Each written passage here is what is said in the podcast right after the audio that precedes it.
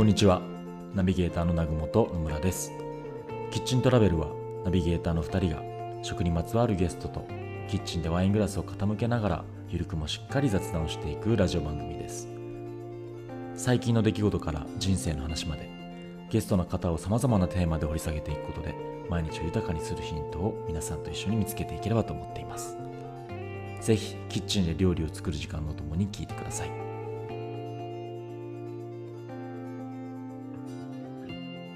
今回は料理人の高山仁シェフとお話しさせていただきました。高山シェフは二十歳よりフランス料理店で修行しその後もさまざまな有名店で経験を積んだ後30歳で渋谷にあるレストランレガートの料理長に。また数々の名店で料理長を務め2019年1月より起業。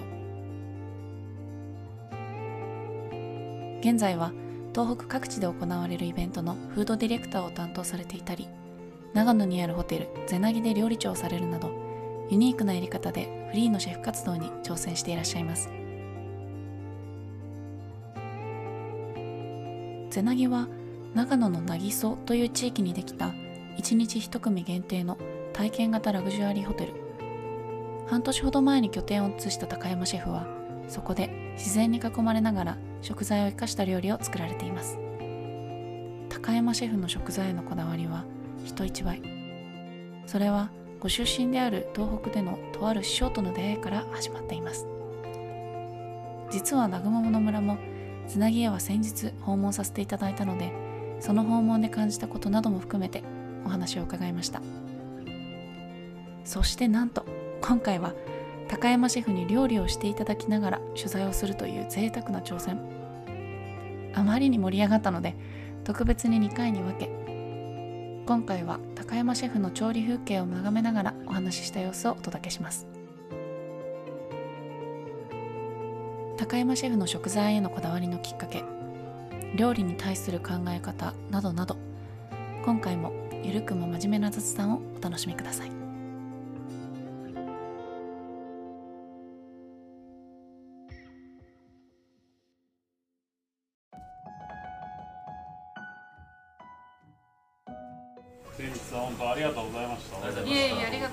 ちゃめちゃハードなハードな旅写真見ました？見ました。ややばくないですか？ね。てかアナウンサーの写真やばくないですか？やばいですね。あれ起きて本当に良かったですさすがに太郎さんやっぱ知ってますね。あれあれ撮れたかですよね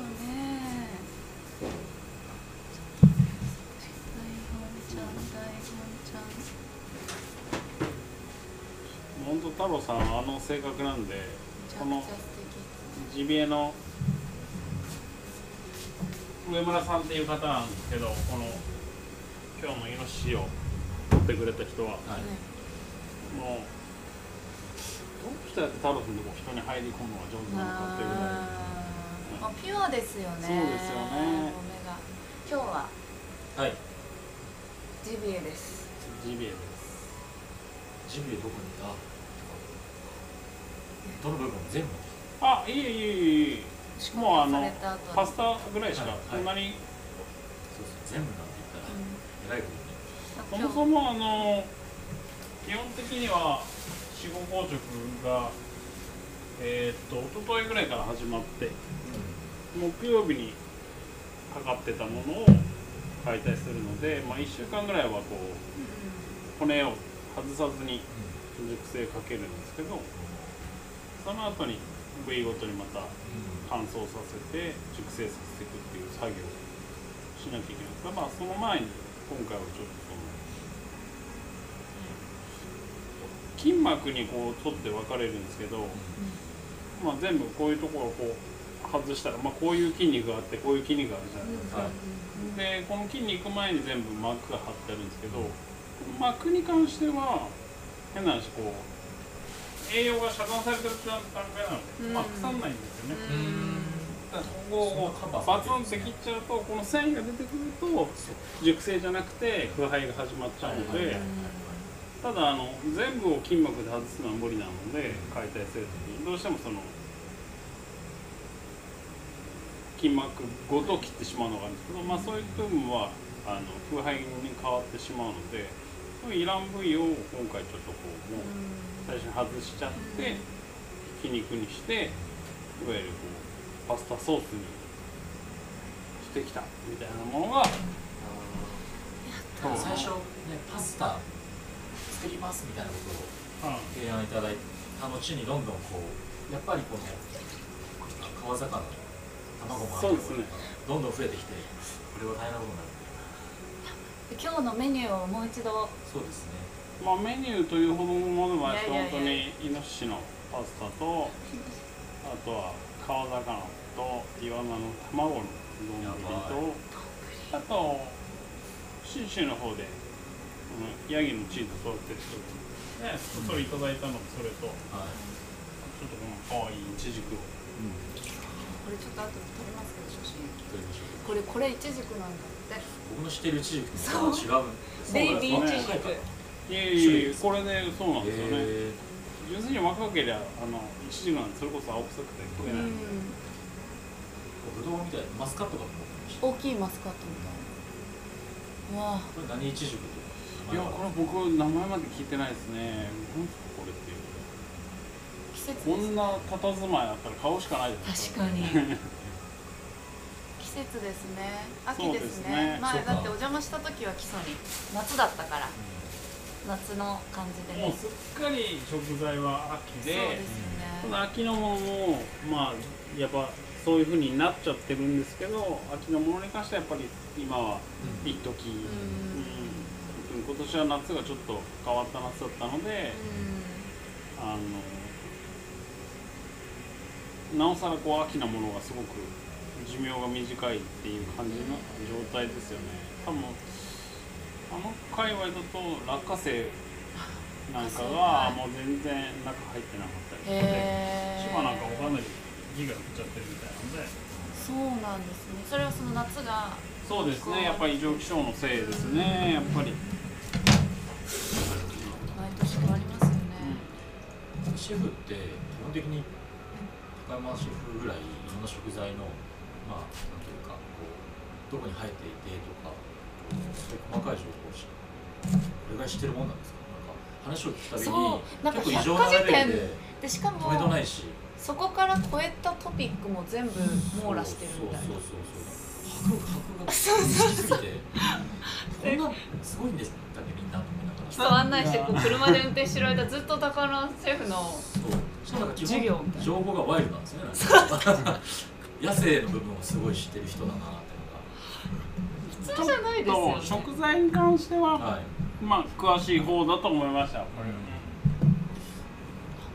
それあのあどうぞそれでなんかこうきっかけあったんですよ最初からその食材にはすごい興う味があったまあ純粋にまず1個目で言うとやっぱり技術力が足んないのでそれだったら食材の方でやるのが早いっていうのは。そうですね、まあ、あとはその、まあ、僕のうんはい思うところとしてはやっぱりその僕らってこう食材が美味しいのが10だとしたら12を作ってしまったらちょっともう僕らの仕事が外れちゃうと思ってるんですようん。ねそれは僕らがやる仕事じゃないと思っていてだからそのまあ10のものを10にしてあげるっていうのが仕事かなと思っていてまあそういうことを考えると、まあ、9のものは9にしかならないっていうふうになるとやっぱまあいかに10を探すのかっていうのが一番の仕事になってくると思うので、あとそうどうしてもこう10のものを探すっていう作業があの人よりもちょっと多いのかもしれないですね。そのなんか技術力が足りそのなんかスタイルっていつぐらいになんかから意識されてたんですか？いやなんかもう。技術力足りないなって思って、まあ、ある意味なんかいい意味で戦略的に自分のスタイルを考えてらっしゃるなんかもう本当にスタイルとかっていうのはもう実質もう考えてる余裕もなくてもうとにかくその自分が劣ってるっていうふうにこう思っていくのがもうとにかくもう必死にやっていくしかないっていうのがあるのでもう本当スタイルとかっていうよりはもうただただただただあのひたすらやっていきましょうみたいな感じがメインですね。なるほど。最初はどういうところでキャリアというか？僕は地元の仙台でほんのり全然大したことないイタリアンのレストランに行ってたんですけどでそこであのお腹が鳴る気がするんだよね。このお音に お腹鳴るなんか音なのがあったり地獄のようなねこのごちそう目の前に。オーマイガーって感じです。なんかはいとにかくいろいろ当時は学びたいなと思ってたので,、はい。である時魚を学びたいなと思ってて、うん。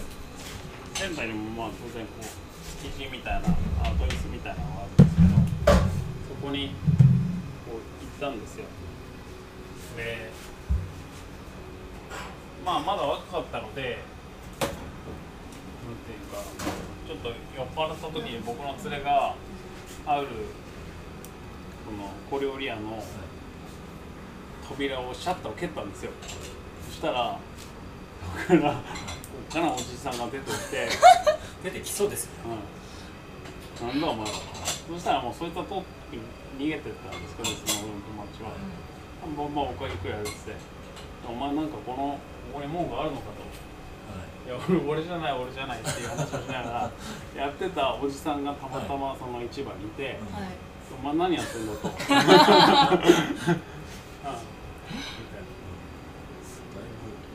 出会い方が。出会い方が。そうですね。で、まあ、ちょっとまずいって僕は思うじゃないですか。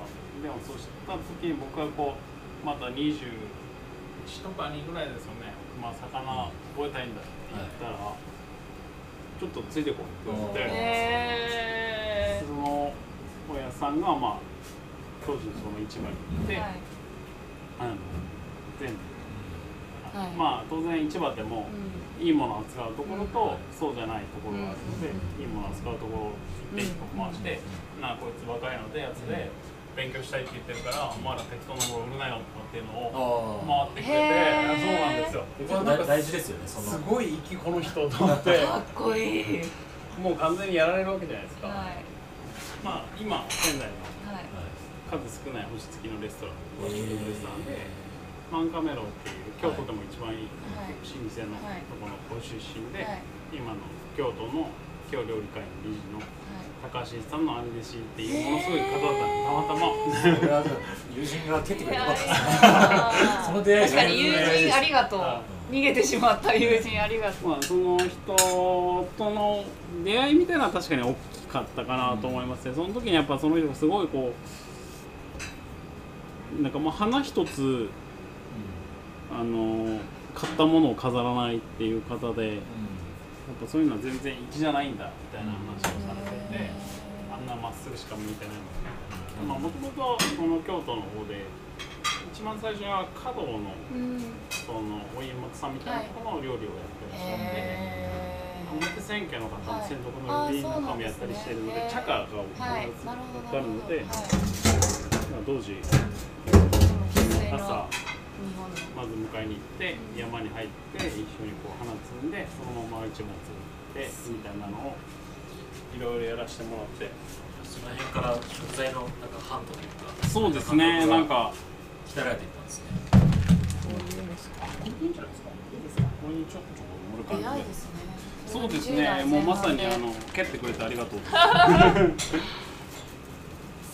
それさお魚から結構もう学んで。そうですね結構やっぱりその、まあ、日本人の中ではまあアイデンティティの一つだと思うんですけど、はいやっぱそこでなんていうか扱いというか、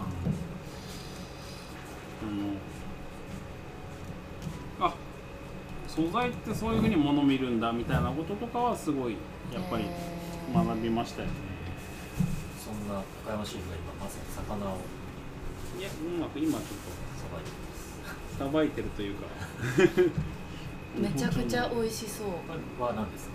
これはいわゆるはい川陸上養殖のサーモンですよね。さあも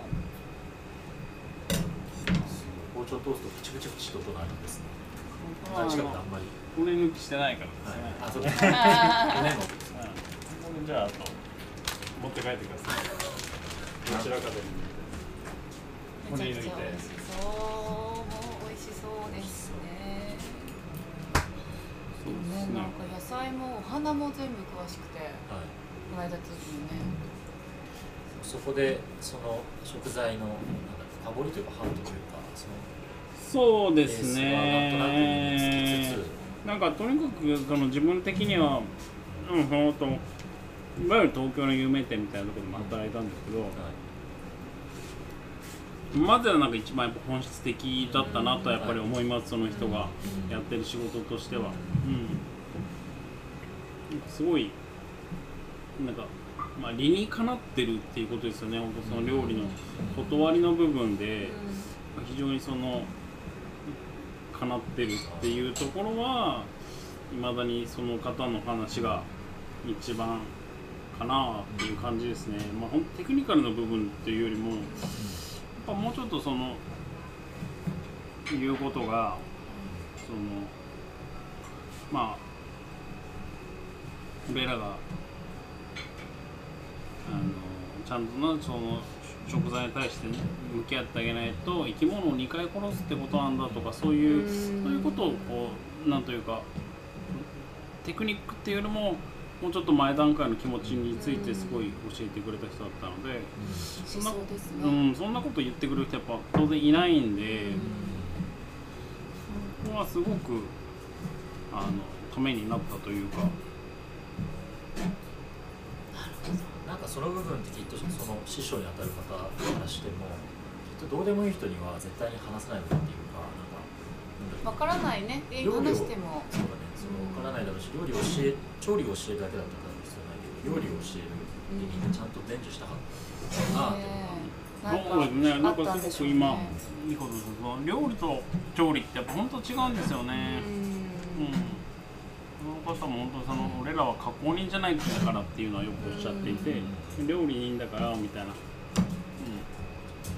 うん。料理は別にその。もう美味しく作りゃいいってもんだってそんなことやるんだったら他の人に任しとけみたいな。うんなんか面白いなんかあの寿司職人ってすごく長い時間かけてああ修行するじゃないですかでもその一方で最近だとこうそこをもっとまあ。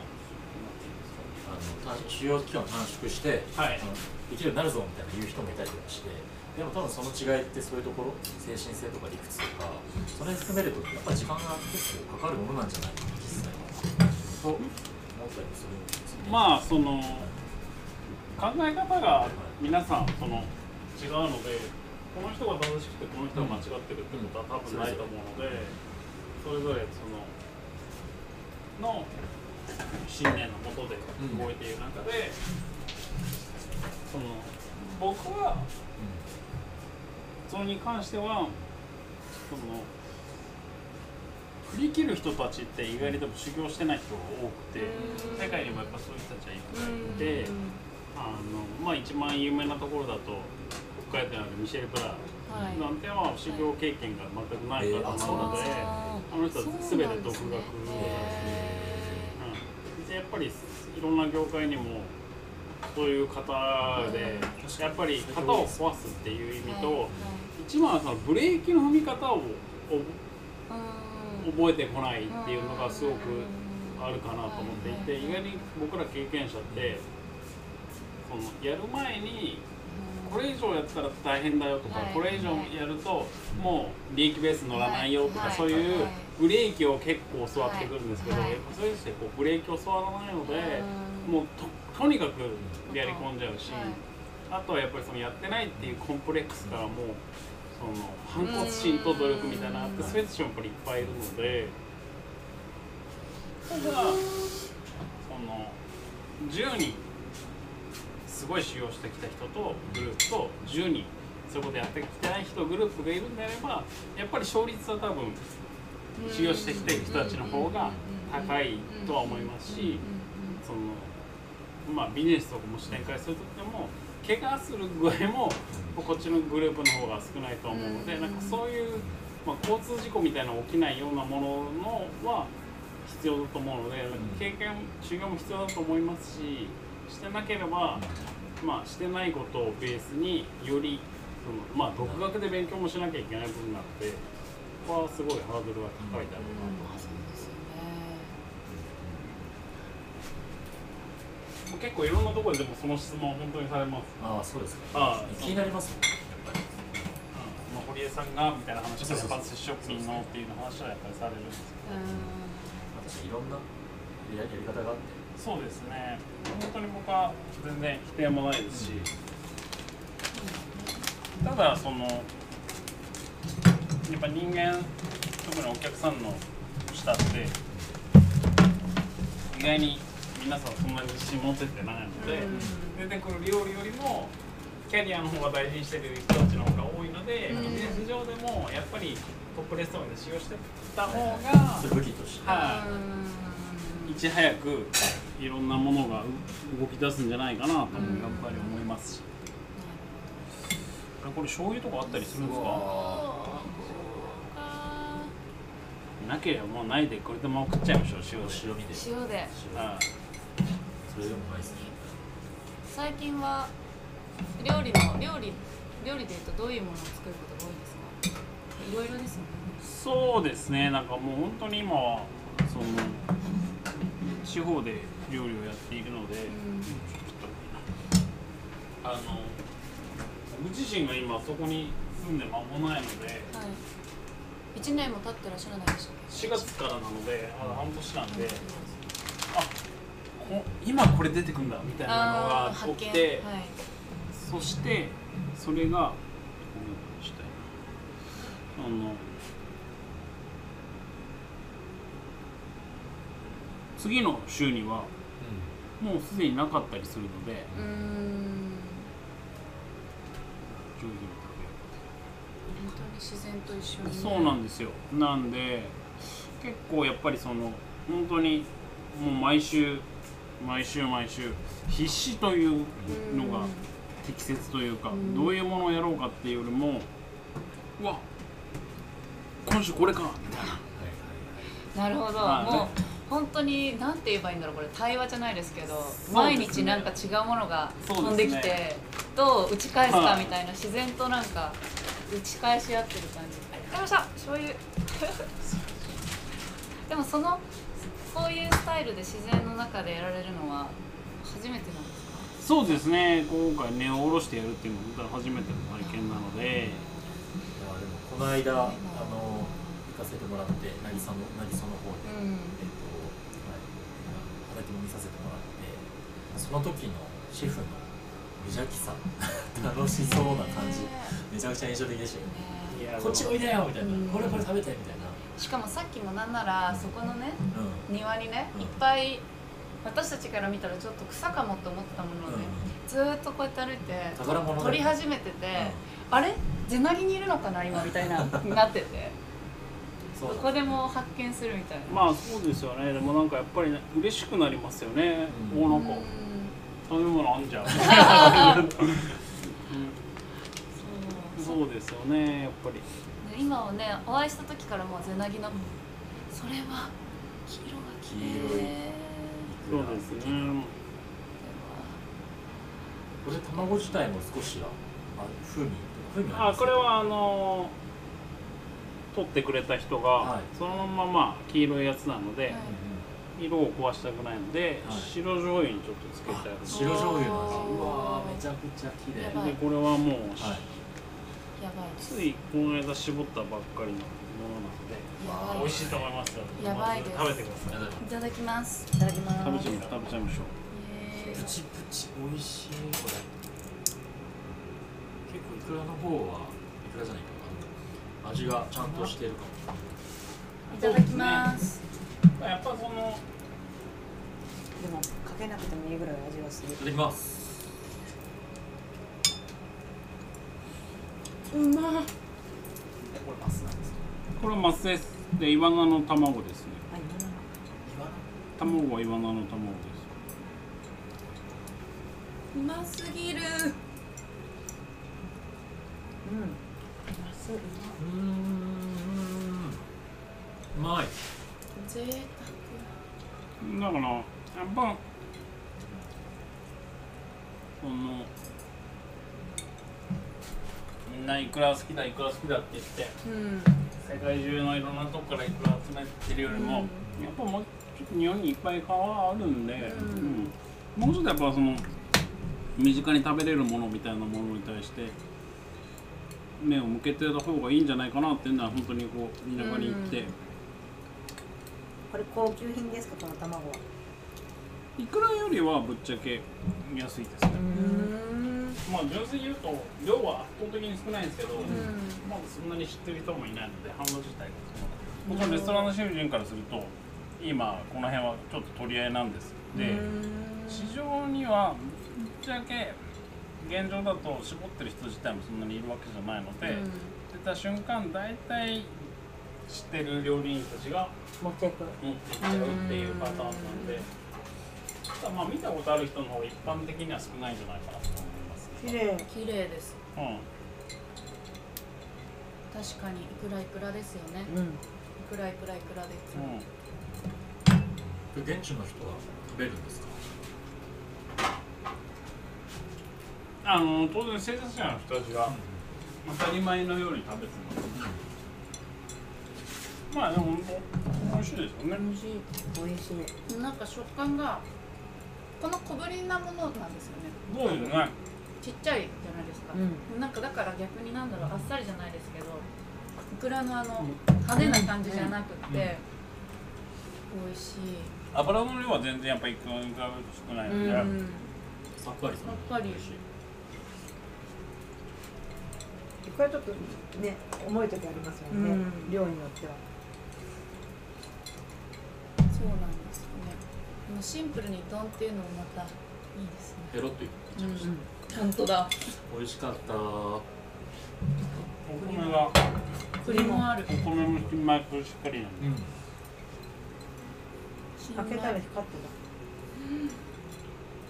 今日朝俺が精米してきた時でした。今日基礎から今日き今日来てまだ家に帰る。直で。子供と遊ぶのは下に回して。パエリアにあのおにぎりとか食べたら最高ですから。うわー。あうんでもねなんかまだ4月基礎に行ってさ4月で半年ちょっとしか経ってないから知らなくって、むっちゃ馴染んでむっちゃ馴染んでなんかずっともういるのかなと思ったらすごいなみんなと仲良くしててその力はすごいですよね。水とか違うの剥きやすいんで、ボンボン剥いちゃって栗ご飯とかも乗っけて炊けばいいだけなんですよ。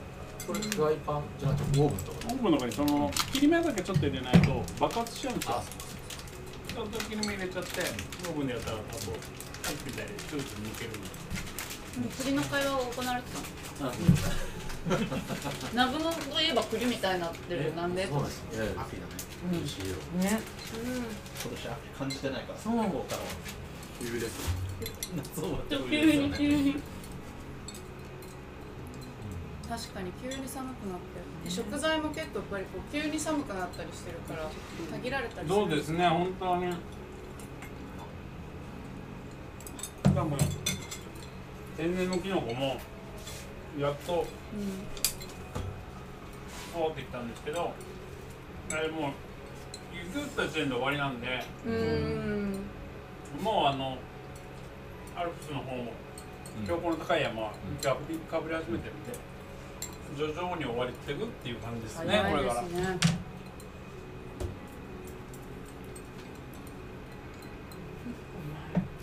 集中しちゃう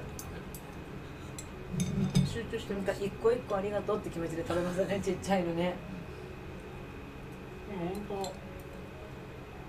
こういうのは地方じゃないと食べれないんでこの皮がパリってするのがうまいで甘みがうん。うんこれはもう本当にその栗農園さんの純粋な努力ですね。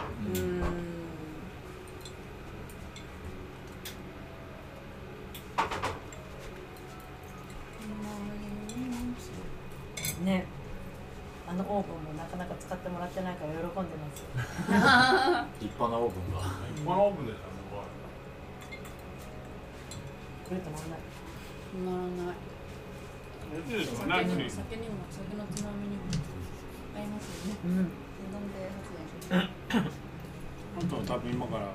で発電してあとは多分今からまあ余ったの切ってはい。このチーズ切って栗とイチジクと食べたら。うわすごいね。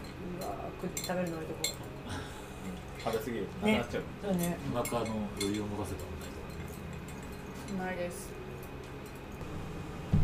でもずっとそのなんか好奇心と遊び心を持ち続けられるってやっぱり意外と難しいのかもしれないっていうのは思っちゃうっていうか。でもそうじゃない人の方にばっかり会ってたから。あ。うんうんうん。大学生もそうですけどずっと大人たちはんなんか面白い大人たちに会ってきてるんですけど結構みんながその人たちがいや結構みんな疲れちゃ疲れていっちゃうのよ。絡ましたそれを美味しワイン進むやつが今一つ出てりますこそうそうだからみんなその現状は皆さん知っていて周りの。私が話してる人は面白い人たちなんだけどみんな疲れちゃうんだよとか聞くと意外とやっぱそうなのかなみたいなのをちょっと気づき始めてるっていうかあそう。うん。私の周りにいないけどね、うん、そう。まあでもなかなかその変な話ちょっとこう社会人としては逸脱しないと こう持ち続けるのはなかなか難しいのかなっていうのもあるんで。僕もあのどちらかというと不適合者なの。でいいやいやいやいやいや。いやいですが。でもそのレストランをやっぱり前シェフもシェフだと思うんですけど料理人ってレストランを自分で持つっていうことが、こうゴールだというふうに教育を受けているから、はい。みんなそれをやっぱりお店を持つために頑張ってしまってはい。結局やっぱりいろんなお金もかかるし結構ビジネス上大変なものなんだけど、でも結構やっぱそれしかないってやっぱり思っちゃっていて。はい。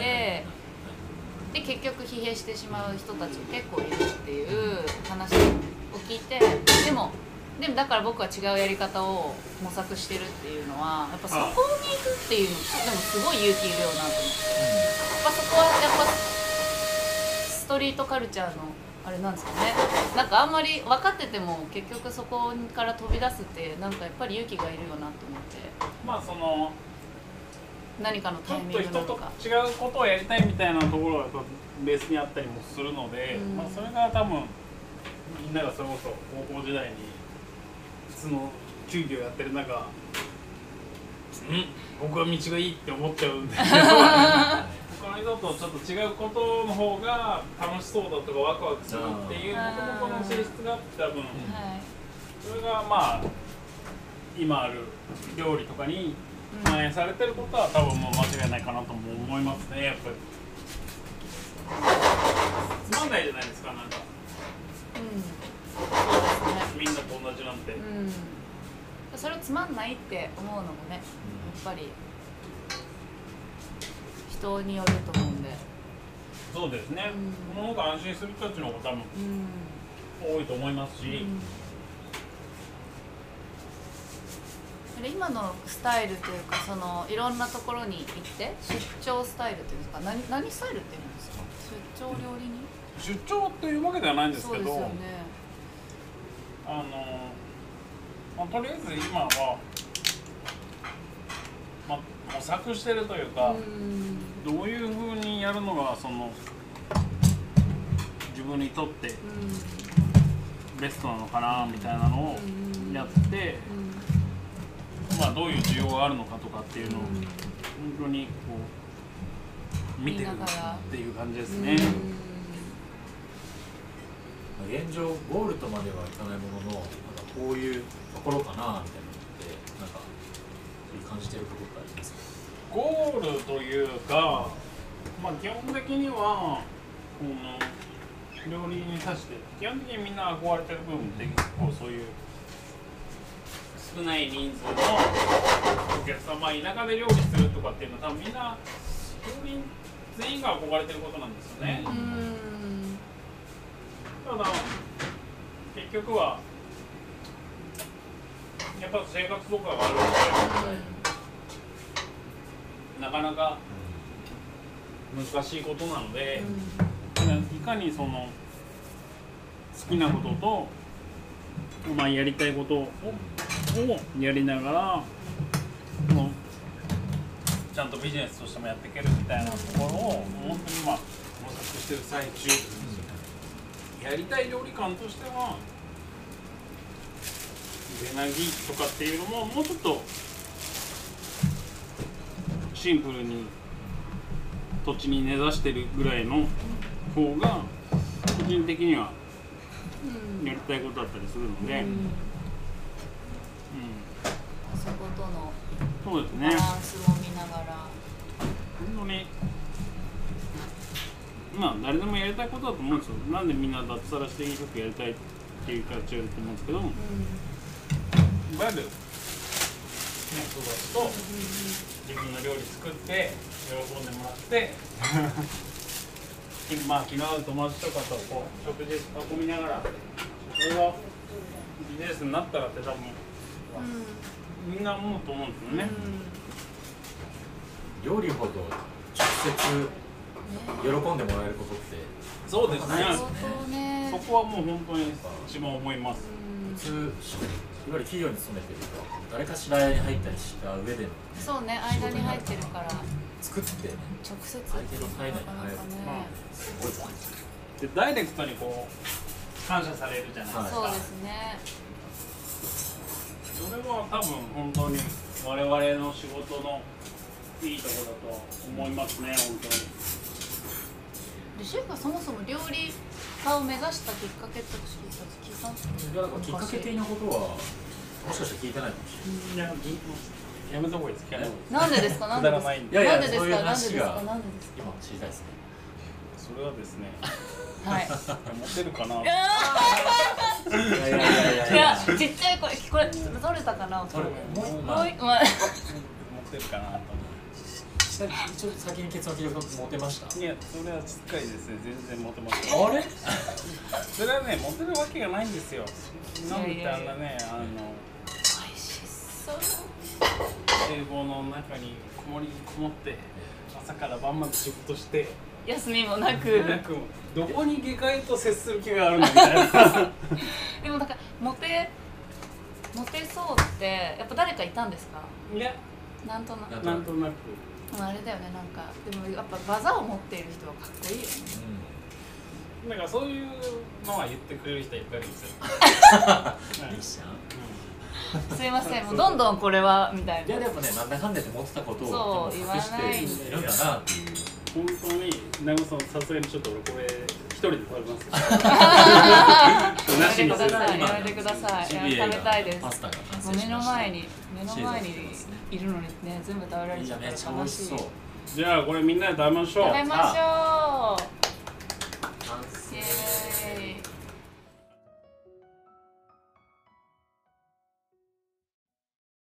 前半はここでおしまい。後半は食事を楽しみながら食に関わるさまざまなトピックについて議論を交わします。お楽しみに。更新情報や裏話についてはインスタグラムで公開していくのでぜひフォローお願いします。アカウントはキッチントラベルアンダーバーオフィシャルです。